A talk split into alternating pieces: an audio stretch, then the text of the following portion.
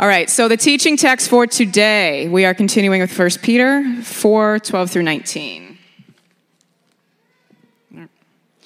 Dear friends, do not be surprised at the fiery ordeal that has come on you to test you, as though something strange were happening to you. Glory is revealed. If you are insulted because of the name of Christ, you are blessed, for the Spirit of glory and of God rests on you. If you suffer, it should not be as a murderer or thief or any other kind of criminal or even as a meddler. However, if you suffer as a Christian, do not be ashamed, but praise God that you bear that name. For it is time for judgment to begin with God's household. And if it begins with us, what will the outcome be for those who do not obey the gospel of God? And if it is hard for the righteous to be saved, what will become of the ungodly and the sinner? So then, those who suffer according to God's will should commit themselves to their faithful Creator and continue to do good. This is the word of the Lord.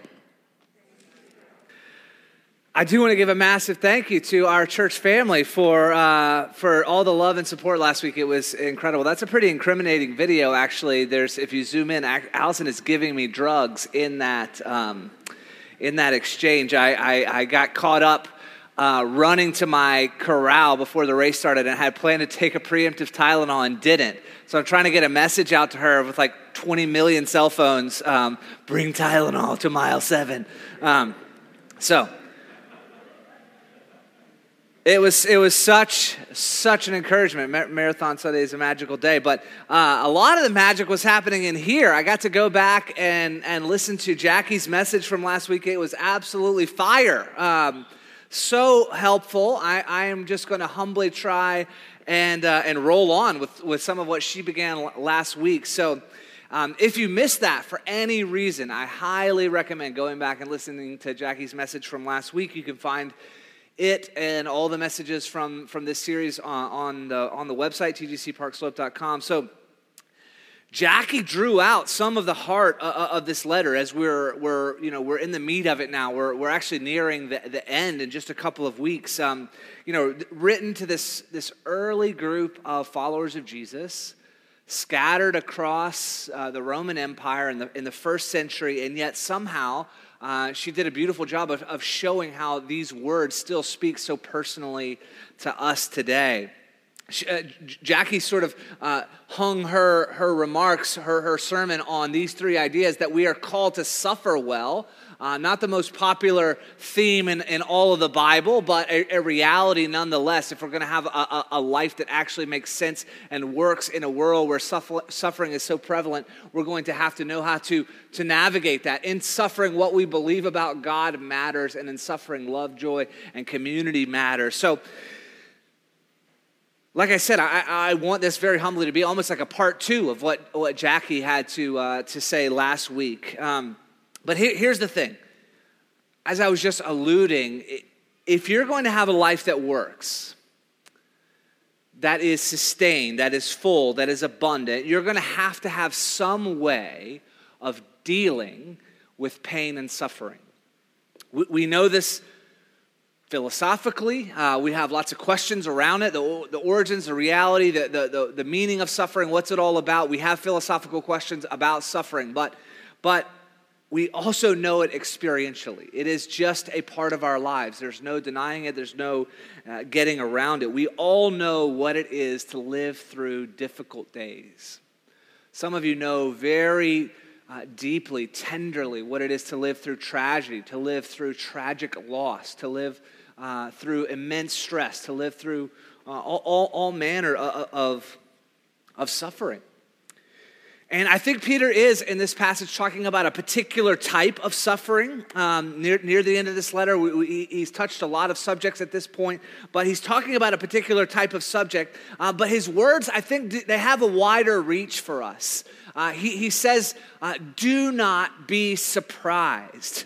Do not be caught off guard when your life runs into difficulty, runs into pain, as if you had no idea something like this could could happen. Do not be surprised. But even though he still calls it a fiery ordeal, do not be surprised. So have, have uh, categories in your mind and heart, have a, um, a certain level of expectation about what the world is really like and still know when you hit those patches of pain and suffering in life there's still it's not like just expecting it is going to make the pain go away they're still going to feel like fiery ordeals things that can consume us that can threaten our lives at every level physically emotionally spiritually relationally so i want to work our way towards the specific suffering that Peter's talking about uh, in, in, this passage that the recipients of, of this letter were living through. But I want to start a little bit wider, if we can, uh, with some categories of suffering that are very prominent in our day. Uh, that might that we might not hear quite enough about. Um, so the first type of suffering, I'm going to go through three. The first type of suffering I, am referring to is what we're going to call uh, the suffering that comes with with uh, God without the kingdom. So, this is the, the type of suffering, the type of misery that is associated with naming Jesus, but primarily just trying to live the regular old American dream. Uh, and this is possible for us. This is possible for, for large swaths of our society because there's an accepted, widely practiced way of being Christian in America that involves all the language without the life. And, and so we know how to talk about Jesus.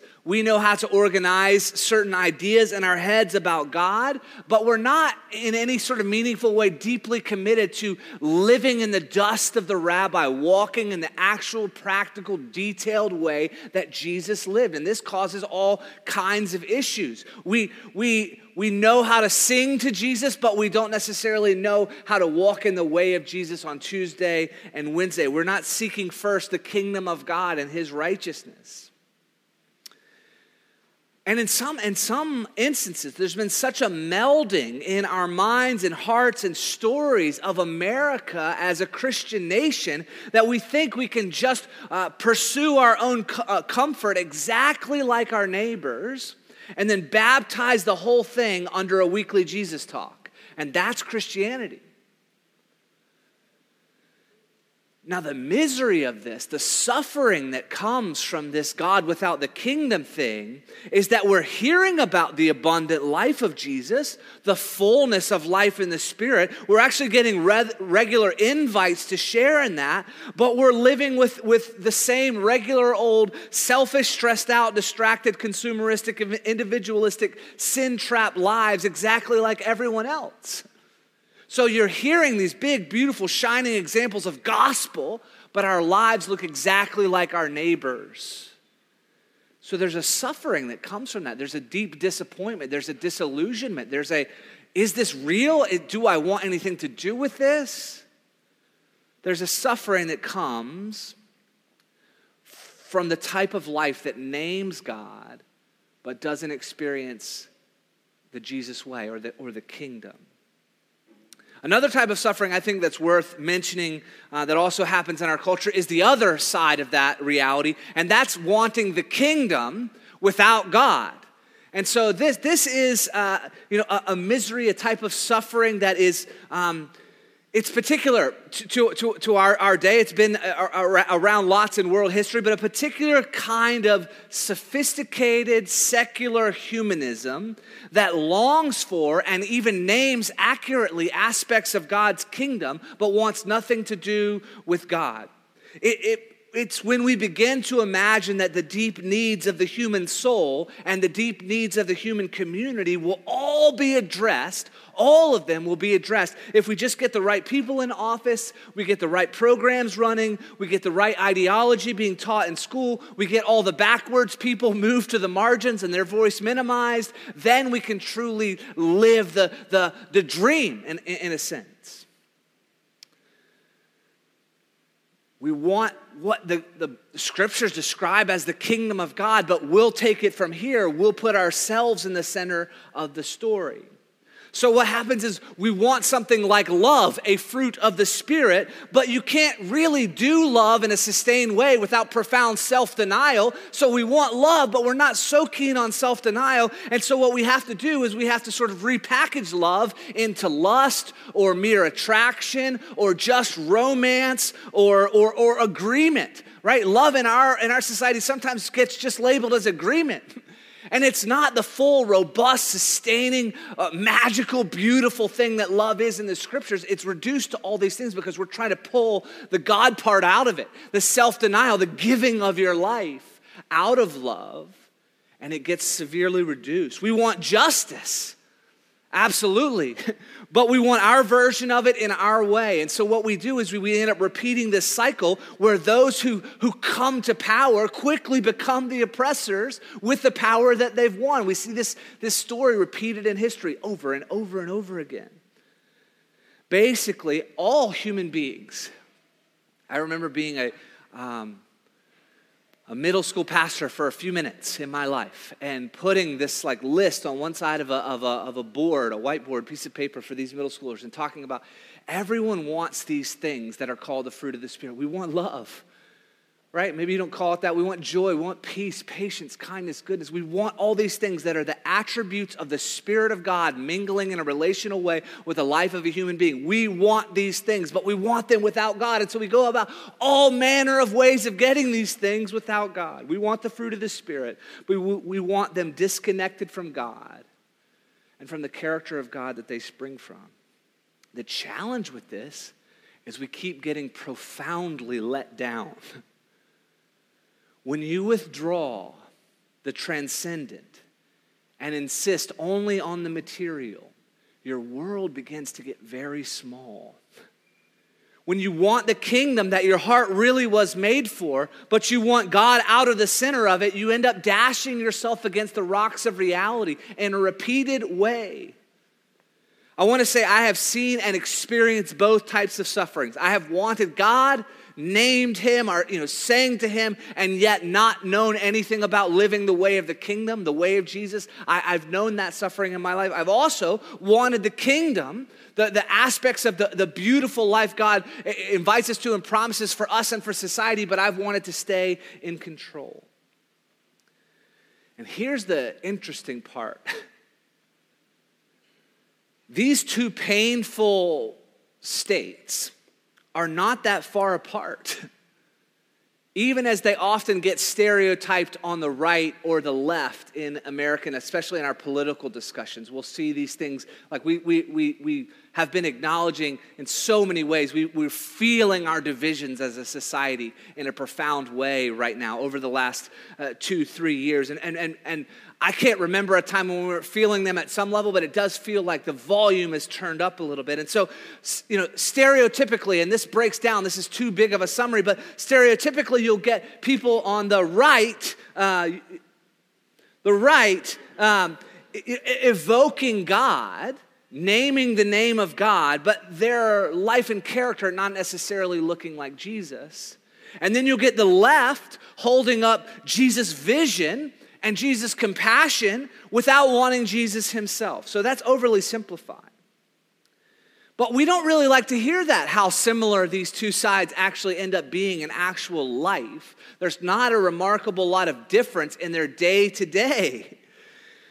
There's difference in their Facebook posts, but there's often not as a massive amount of difference in their day-to-day life. And we hate to hear this because we get so entrenched in our side of things being right and this might be a stretch from what you heard read as the text, but just hang with me for just a second. If you hear someone in America defend the rights of gun ownership, right? A typically like on the right side of things issue, and then you hear someone defend the right to uh, choice or to abortion in America, right? Guns and abortion, right? Two obviously like opposite ends of the political spectrum in, in stereotypical ways of thinking about it. What is crazy is you hear remarkably similar rhetoric used to describe both. You're going to hear about rights and protection. You're going to hear about government overreach. You're going to hear about political liberty. You're going to hear the same sort of foaming at the mouth, frustration at the other side that they can't see it. But underneath that, there's this kind of hollow pain because the world is not going as we hoped. The kingdom without God leaves us fundamentally disappointed. God without the kingdom leaves us miserable. I had a youth minister say the most miserable person in the world is someone who's naming Jesus and not experiencing the abundant, abundant life Jesus promised. It's so disillusioning, so frustrating. But then there's the third type of suffering. And this one is, I think, what Peter's getting at in this passage. This is the suffering that comes with God and the kingdom. So, you're naming Jesus and you're following Jesus. In the words of Jesus' commission to his disciples, you've been baptized in the name of the Father, Son, and Holy Spirit, and you're learning to obey the things that Jesus taught. At Trinity Grace, something we say all the time is that the kingdom of God moves along relational lines. And so, post resurrection, Jesus is with his disciples and he's telling them, I'm going to leave, and that's a good thing. And you're going to carry this thing forward, this relational kingdom forward into the world. And what's going to happen is, first of all, you're going to baptize people into the relational heart of God. You're going to immerse them in the life of Trinity, baptize them in the name of Father, Son, Holy Spirit, and then teach them to obey everything I've commanded you. Basically, like as you've seen me walk in the details of life in the world, show people how to live the way of Jesus and do the ministry of Jesus in their actual life. And that is how the kingdom advances baptizing people in the name of the Father, Son, Holy Spirit, learning to live and walk in the way of Jesus. The crazy part is, is if you see them actually doing that as the New Testament gr- grows on, it's not like their lives become remarkably easy. They still suffer a terrible amount. Being with Jesus, becoming like Jesus, doing what Jesus did. Jesus mind blowingly said, You're going to do even greater things than I've done. What? Life is still hard. You will suffer, I'm sorry to say, but you knew that already, because we live in a broken world. And you will face profound resistance. Whatever life you choose, actually, but if you're choosing the way of God and God's kingdom, you're going to experience resistance at the level of the enemies of our soul, which Jackie named last week and which we've spoken about many, many times in the life of our church the flesh, the world, and the devil. This is a sort of like, um, holistic way of understanding the type of resistance we experience as followers of Jesus in the world when we bear the name of Christ and when we live the life of Jesus. So, what we mean, again, we've talked about this many times, but the flesh, this is an internal longing to throw off the fatherhood of God and to go our own way. It's a instinct in us to meet the deep needs of our soul without taking God into account. That's, that's the flesh. It's an operating system of doing life without God, in, inherent in, in human beings that we have passed down to one another. The, the, the world, what it's talking about, so like you read the Bible and it's like, are we supposed to love the world or, or, or hate the world? Are we supposed to be in the world and, and not live like the world? Like, what's the deal with the world? I feel like Jerry Seinfeld here. What's the deal with the world? What are we supposed to do? Anyway, um, when the Bible's talking about the world in a negative way, it's talking about the outward systems that are ingrained in that flesh operating system that have worked themselves out across society and across history. It's where you see something that's like so blatantly evil that it runs over a massive swath of human life. And we're like, where on earth did that come from? You see different historical examples where, where evil gets entrenched in a system. And this happens in big and small ways. It's happening right now in, in, in our, in our world, where we have the outward challenges of the broken system of the world. And then the devil, right? Spiritual resistance temptation, deception, accusation from the enemy. The Satan in the Hebrew is the accuser. That you're going to face resistance from these three enemies if you walk in the way of Jesus and you bear the name of Jesus. No matter what, you're going to face suffering. And it's not because God is mean, it's because the world is broken. It's because our, our lives, our, our world, our society needs repair. So the, the question then comes to us what are you willing to suffer for? There's a certain amount of suffering that's just going to come from living in a broken world. But what is the type of suffering that you're going to choose to be willing to endure in your life? And that's a profound question of every single human being's story and life and community. The word passion we talk about the passion of the Christ. The classical definition and understanding of the word passion is uh, basically what you're willing to endure for something else. When we talk about the passion of the Christ, we're talking about what Jesus was willing to endure for what? For the joy of redeeming, healing, calling family, you and I. To say, I welcome you in as mine forever. The veil is torn. Come all the way in. Be a part of my family. Feel, feel this embrace. I deposit my spirit in you. It's forgiveness and union now and forever. So, what's the passion of the church? Because First Peter has been telling us over and over again, church, you are the church. What's your passion? What are you willing to suffer for so that it can be birthed in the world? I don't want to belabor this, but um, I was just trying to think of all the different categories of suffering. And this is not like the most thrilling part of, of, of, the message, but just think about the different ways that we experience suffering in our world. At the top of the list, we're contending with death all of our lives, right? There's a reality that the best parts of what we're experiencing are going to come to an end in this form in some way. And that is a terrifying reality for us. I happen to know that, that many of you have experienced grief uh, uh, around this very reality this week. We, we're wrestling with the idea of death, with the reality of death, but also relationships ending. Some of you know the death of relationships, the agonizing pain. I can't tell you how many people I've, I've spoken with, and over the last two years in the pandemic, their relationships changed shape. Some of their marriages began to fall apart, like loose ends came up, old wounds were dragged up, and we deal with the, the pain of relationships ending, the pain of relationships changing. We used to be so tight. Now it feels like there's an ocean between us. Arguments, illness, physical and mental injury, trauma, violence, internal distress, uh, systemic evil, racism, exclusion, greed, dehumanization, exhaustion, attrition. Things break down in our world. The best things don't seem to last. I was like talking with my wife, I was like, what am I missing here?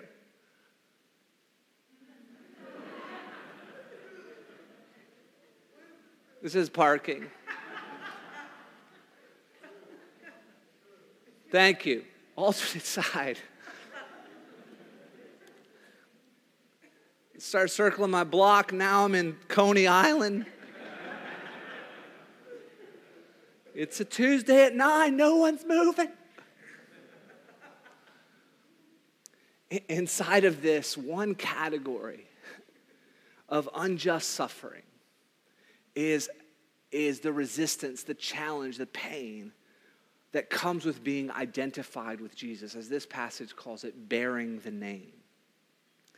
And this is what Peter's reading, readers were facing. And, and, and many of us are going to have points in our life where we have to make a decision about this reality for ourselves. And I want to say what Peter shares in these few verses is a tremendous guide for us. And I just want to give you his very quick four pieces of counsel about how to deal with the reality of suffering for bearing the name of Jesus so that when that moment comes, or if you're in that moment now, we have some resources for dealing dealing with it. So the first thing he says, the, the off the top thing that he addresses is do not be surprised. Basically, the first thing to notice is there's a role that expectation plays in suffering. And the instruction is do not be surprised. Dear friends, do not be surprised at the fi- fiery ordeal that has come on you to test you as though something strange were happening to you. He's saying, look, what you expect the world to be like plays an important role in how you respond to pain and suffering. And I don't think he's inviting kind of like um, a hopeless cynicism here. I don't think he's saying, yeah, you should always expect every day is going to be miserable and a lot of pain is going to come your way and people are going to hate you if you're identified with Jesus. So just get out there and mope your way through it. I don't think that's what he's saying. But he is asking followers of Jesus to remember and to keep in front of themselves. And when you forget, for someone else in the priesthood of believers to remind you that we live in contested space. We live in a world of spiritual conflict. There is a real war going on for people's hearts and souls. As, as much as we're not crazy about the military metaphors of the scriptures in our, in our day, there really is an actual conflict going on for people's souls, yours included.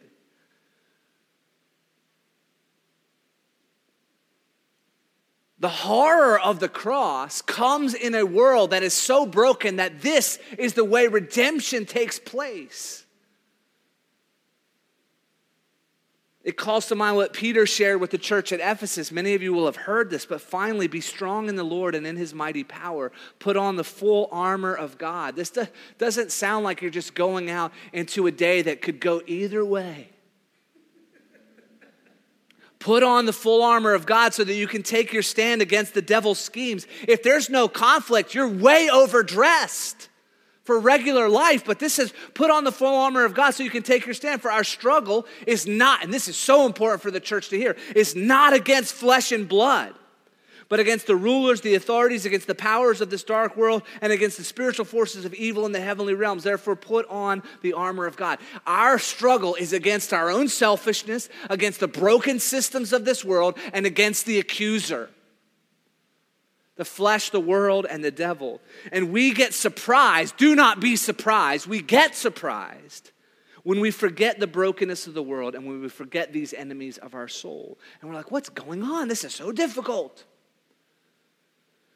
The other, and we mentioned this earlier in this series, I'm not going to go into a, um, a, ton of depth on this, but we, we almost never have a positive vision of testing in our our understanding of, of, the, of the Christian life, our, our walk with Jesus.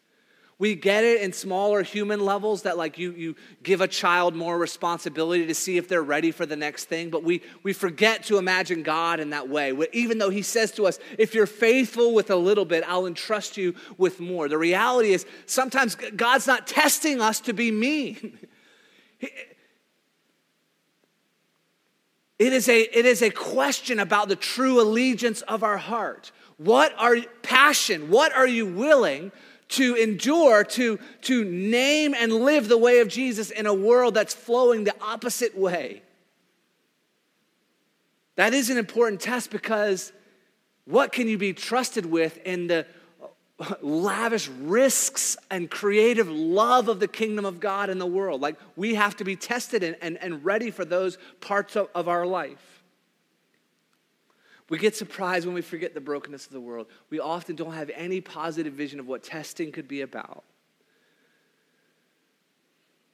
But Peter is saying you can expect to participate in the life of Jesus you can expect to participate in the life of Jesus. And I'm all about that. Give me the resurrection, give me the inheritance, give me my true name, give me a fellowship with community. But also, you look at Jesus' life and the profound resistance he experienced, and, and, and we're going to participate in that as well. This participation is our great inheritance. We join with Christ now, and we join with Christ forever.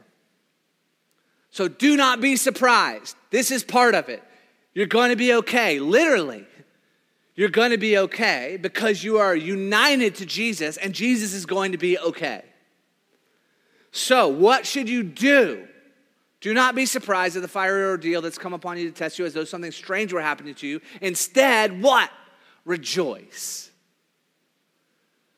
Such a preacher thing to say about suffering. It's like, oh, come on, seriously? To me, rejoice here is absurd. It's like, what is going to follow next after? Don't be surprised at the fiery ordeal you're going through. Grit and bear it and hope one day things change. No, it says rejoice. That's absurd. I want to say this is absurd, impossible, and recommended as a way to address suffering but rejoice inasmuch as much as you participate in the sufferings of Christ, so that you may be overjoyed when his glory is revealed. If you are insulted because of the name of Christ, you are blessed, for the Spirit of God, the Spirit of glory and of God rest on you. If you are suffering for the name of Jesus, it is the most worthwhile suffering on earth. I don't think it's something that we're meant to seek out to make our lives more difficult. but when the world gives us a choice between its acceptance or clinging to Jesus, we're to cling to Jesus. That's, that's the call that's coming through this passage to us. And I want to say, that's not lost on me how difficult that is, right? The immediate social acceptance of people that hold significant influence in our life really matters. I'm not saying that it's easy. That, that, that social acceptance is profound, but it's being compared with identifying with Jesus. And so, why? Why would you rejoice? Why, how could that possibly be the, the, the absurd and yet recommended response to this type of suffering? And basically, the answer is in the rest of the letter. He is the shepherd and overseer of your soul.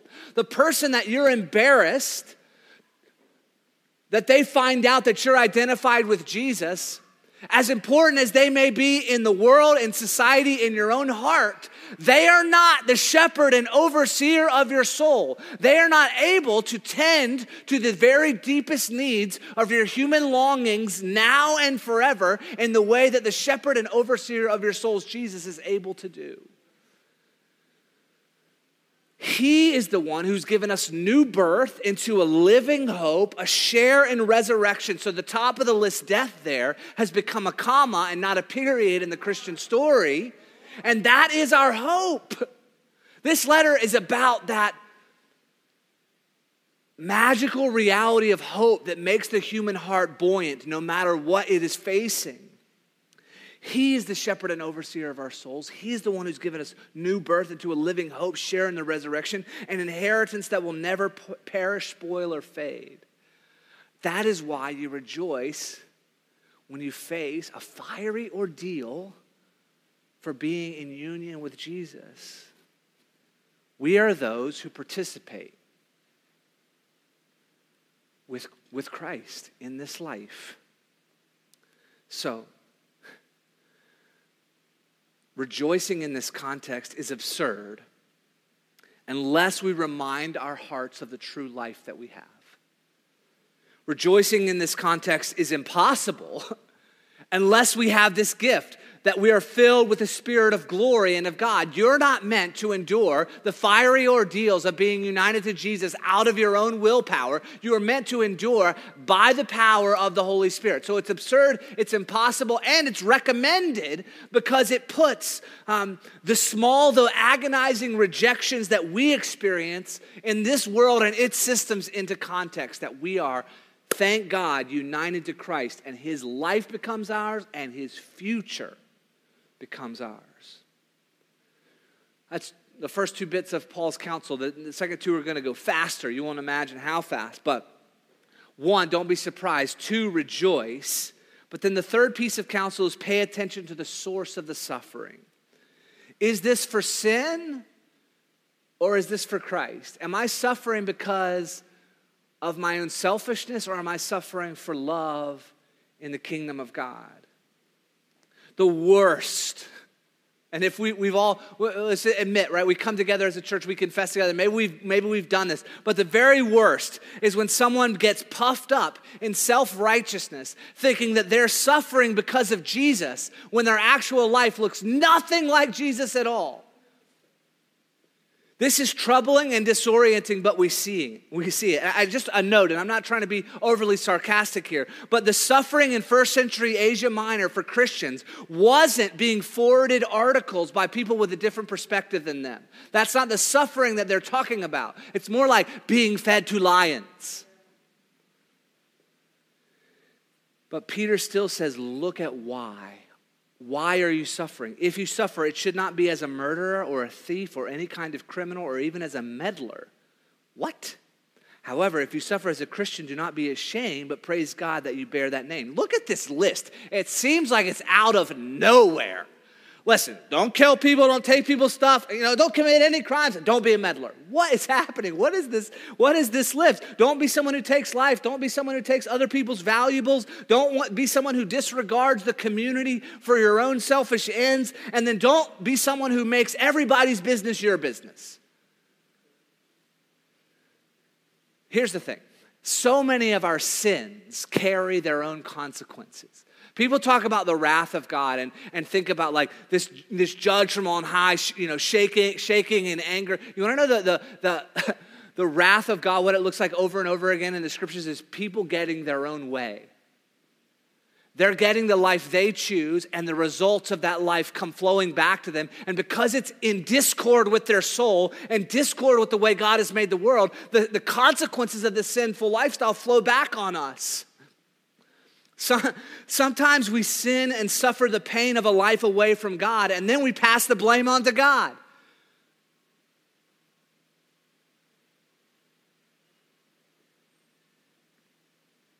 some commentators think that these four things, I'm not staking my reputation on this, um, but think these four things were things that Christians were commonly accused of so that they could be arrested for being Christian. And Peter's saying, even still, even if these are false accusations, don't let any of these things in the smallest way be true of you.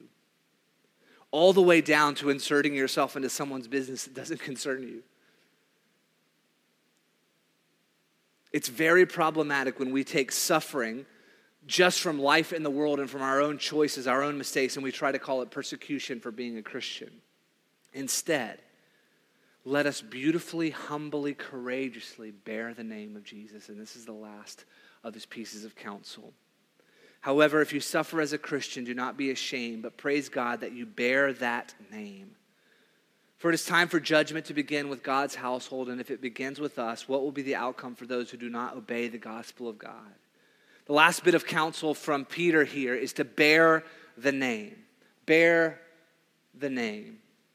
To be courageous and hopeful because your life and Christ's life are united.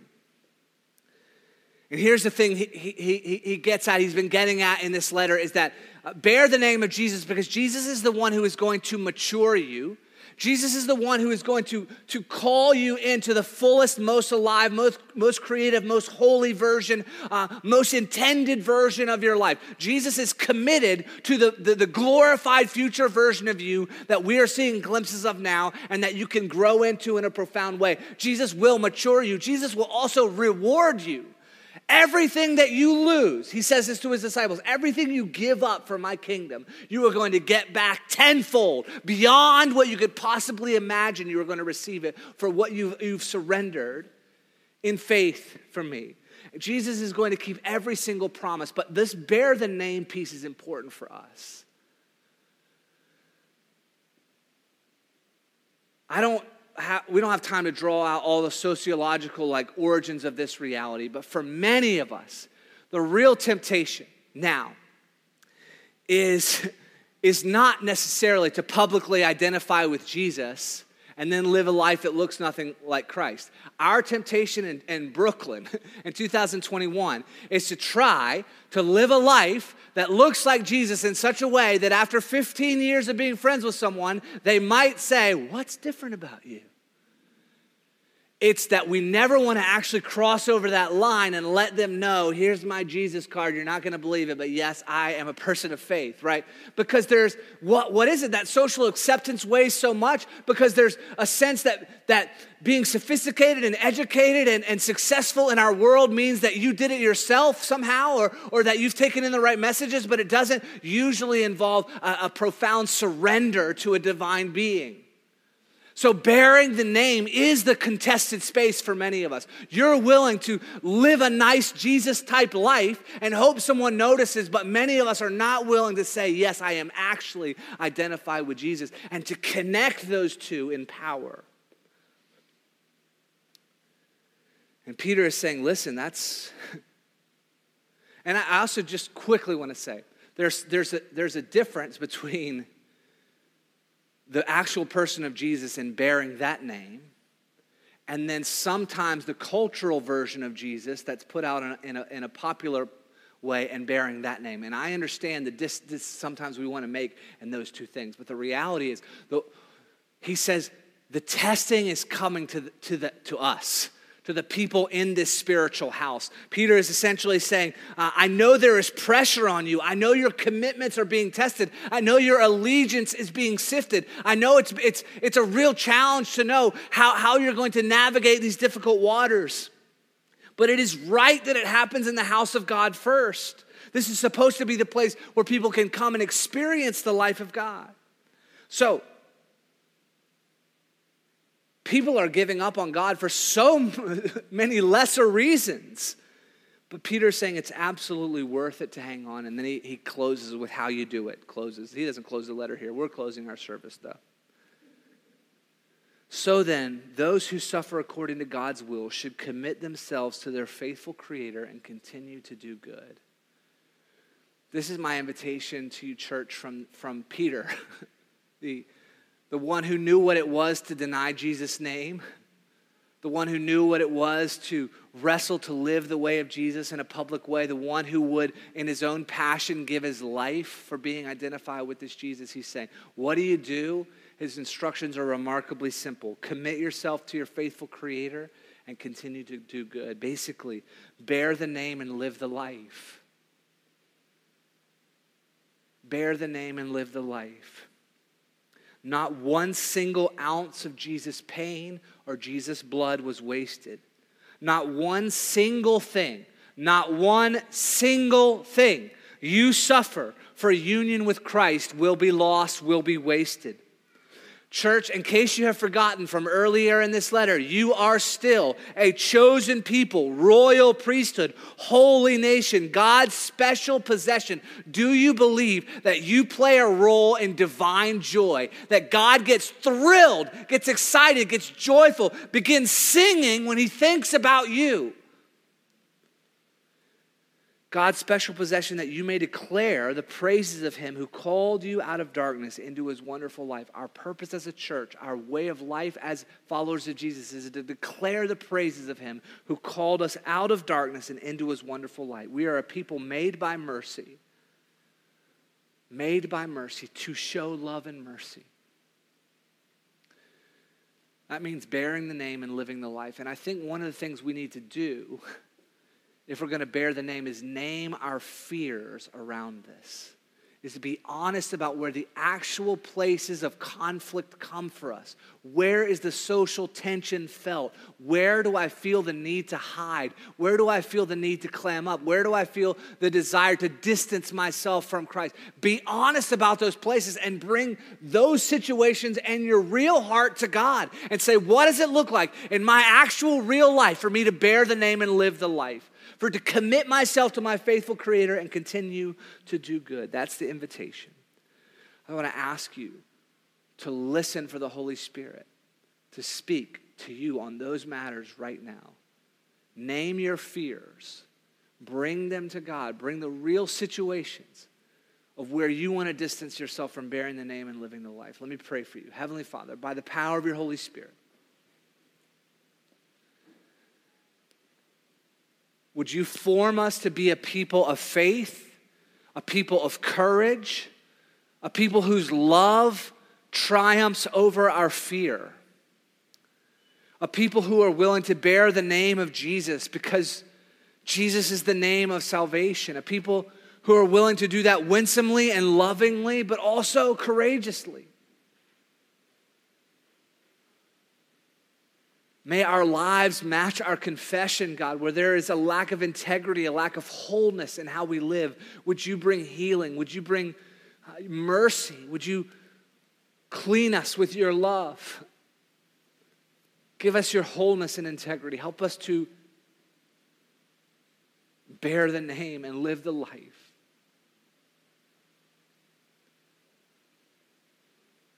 Direct each of us in the specific way,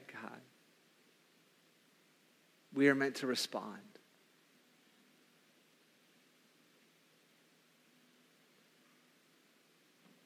In Jesus' name, amen.